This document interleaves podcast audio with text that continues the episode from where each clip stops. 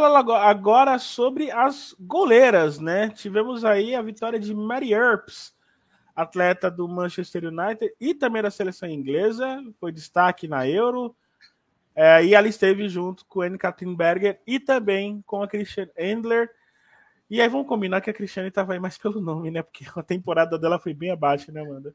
E aí você já pode falar da Maria Earps também. Assim, em termos de top 3, é, eu acho que, que tivemos problemas nesse top 3 do, de uhum. melhores goleiros. E assim, frisando para o pessoal, aqui eu estou dando a minha opinião baseada em algumas análises que eu faço, mas como o critério do prêmio é muito subjetivo, porque cada pessoa dá o seu voto, então, se a pessoa teve o seu critério para votar naquela goleira, ok. Se você que está aí vendo de casa tem o seu critério também, ok.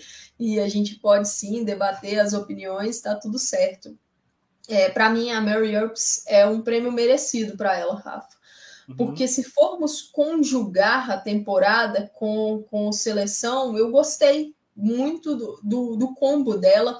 É, não foi uma temporada perfeita pelo Manchester United, mas foi uma temporada muito boa da Mary Earps. Até aquele momento, né, o 21-22 vinha sendo melhor, a melhor temporada da carreira da Mary Earps. Ela, ela, nos anos anteriores, era uma goleira que oscilava bastante nas partidas, que, que tinha aqueles momentos milagre e falha dentro Sim. de um mesmo jogo. No ano de. Na temporada 21-22, ela também teve isso? Teve. E eu acho que goleiras pelo mundo têm isso. Isso acho que é uma característica da posição de goleira do futebol feminino, algumas oscilações. Mas o grau de oscilação dela no 21-22 já foi bem menor do que em anos anteriores. Acho que ela fez uma temporada muito boa pelo Manchester United e conseguiu conquistar a vaga de número um da Inglaterra, né? Ela foi a número um desde o início da chegada da Sarina. Lógico, acabou. Quem era número um da Inglaterra era a, a goleira do Manchester City, a Ellie Roebuck, e ela acabou lesionando ali é, no início da temporada 21-22. Então, isso acabou calhando como a necessidade de uma nova número um. Mas a Sarina assume e ela já ia escolher a número um dela. Ela acabou escolhendo a URPS das opções disponíveis. E assim, a Mary Earps foi excelente em todos os jogos da seleção inglesa pré-euro. Então, ela realmente justificou o fato de ser essa número um da, da Inglaterra. E a competição dela, a euro dela, foi de altíssimo nível. Foi uma goleira que ganhou jogos para a Inglaterra. A gente pode falar que é, Beth Mead ganhou jogos para a Inglaterra? Ganhou na competição, fez seus gols. Kira Walsh, que para mim foi a melhor jogadora da Inglaterra na competição, na minha visão, foi a Kira Walsh na Euro. Ela ganha jogos para a Inglaterra? Ganha, porque para mim ela é a peça de equilíbrio dessa seleção. Mas Mary Earps ganhou jogos para a Inglaterra com suas defesas? Sem sombra de dúvidas. Sem sombra de dúvidas. Até a final, ela faz alguns Sim. milagres na final. Então, é, é merecido, Rafa, ela levar esse prêmio não seria o meu voto. Mas o meu voto não está no top 3 da FIFA. Então, das três indicadas, Mary Earps, para mim, leva esse prêmio de forma merecida. Passando pelas outras duas, Christiane Endler teve uma temporada 21-22 difícil. Uma temporada marcada por lesões. Ela teve uma lesão importante, ficou de fora de muitos jogos aí do Lyon.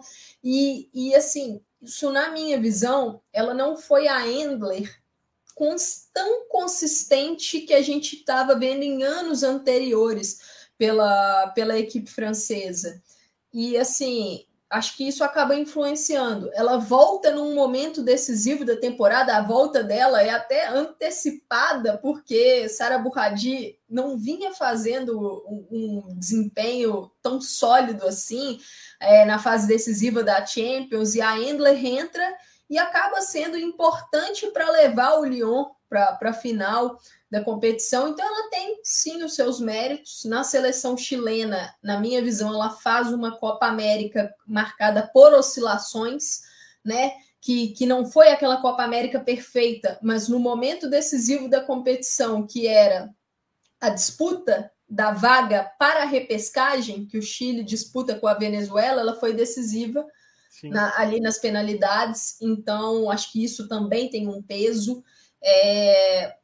E a última indicada desse top 3, que acabou terminando como a terceira mesmo, que foi a Anne Catherine Berger, goleira do Chelsea da seleção alemã, eu acho que esse é o grande problema desse top 3.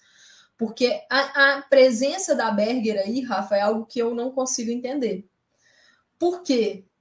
Conjugando temporada e seleção, eu não consigo ver uma temporada top 3 da goleira alemã que, que fez um 20-21 excelente. Só que a temporada 21-22 dela pelo Chelsea foi de muitas oscilações, também marcada por lesões. Lembrando que a Berger é uma goleira que, assim, superou um câncer mais de uma vez. Então, é, tenho extremo respeito por ela, eu acho uma goleira de altíssimo nível, mas a temporada 21-22 dela pelo Chelsea foi marcada por oscilações. Eu não achei a Berg uma goleira top 3 na temporada 21-22 da WSL. Ela não ficou no meu top 3 de goleiras da WSL. É, e ela foi reserva na seleção alemã na Euro. Ela não jogou a Euro a goleira titular foi a Merle Froms.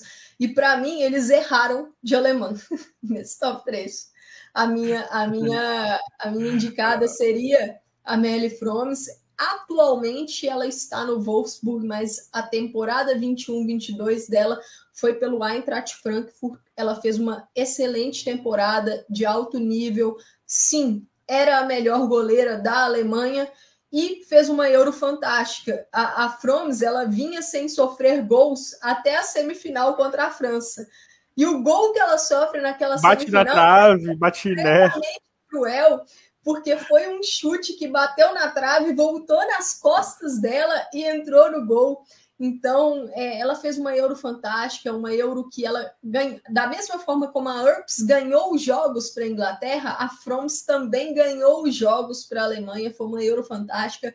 E seria o meu voto para melhor goleira da temporada, seria o dela, mas ela, assim como a Lena Oberdorf também não entrou nesse top 13, então eu chancelo, assim, na, na minha visão, a Mary Ups foi merecido foi merecido.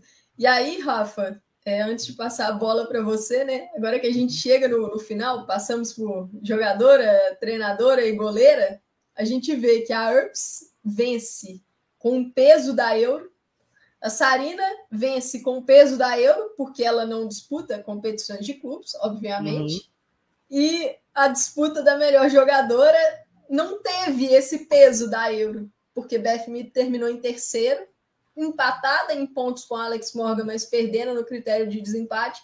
E a Alexia é, terminou em primeiro, acabou não atuando na Euro por causa da sua lesão. Então, acho que aí é que está talvez o ponto do critério, mas é aquilo que eu repeti ao longo aqui dessa nossa conversa, são critérios individuais, as pessoas que votam para o prêmio de jogadora, treinador e goleira são as mesmas, né? Não tem uhum. uma pessoa que só votou para goleira, que só. Não. A mesma pessoa votou em todas as, as, categorias e tem o seu critério, mas na minha visão fica aí esse, essa questão, né? De melhor jogadora não termos tido esse peso para a competição continental, né? Uhum. No caso, a Euro.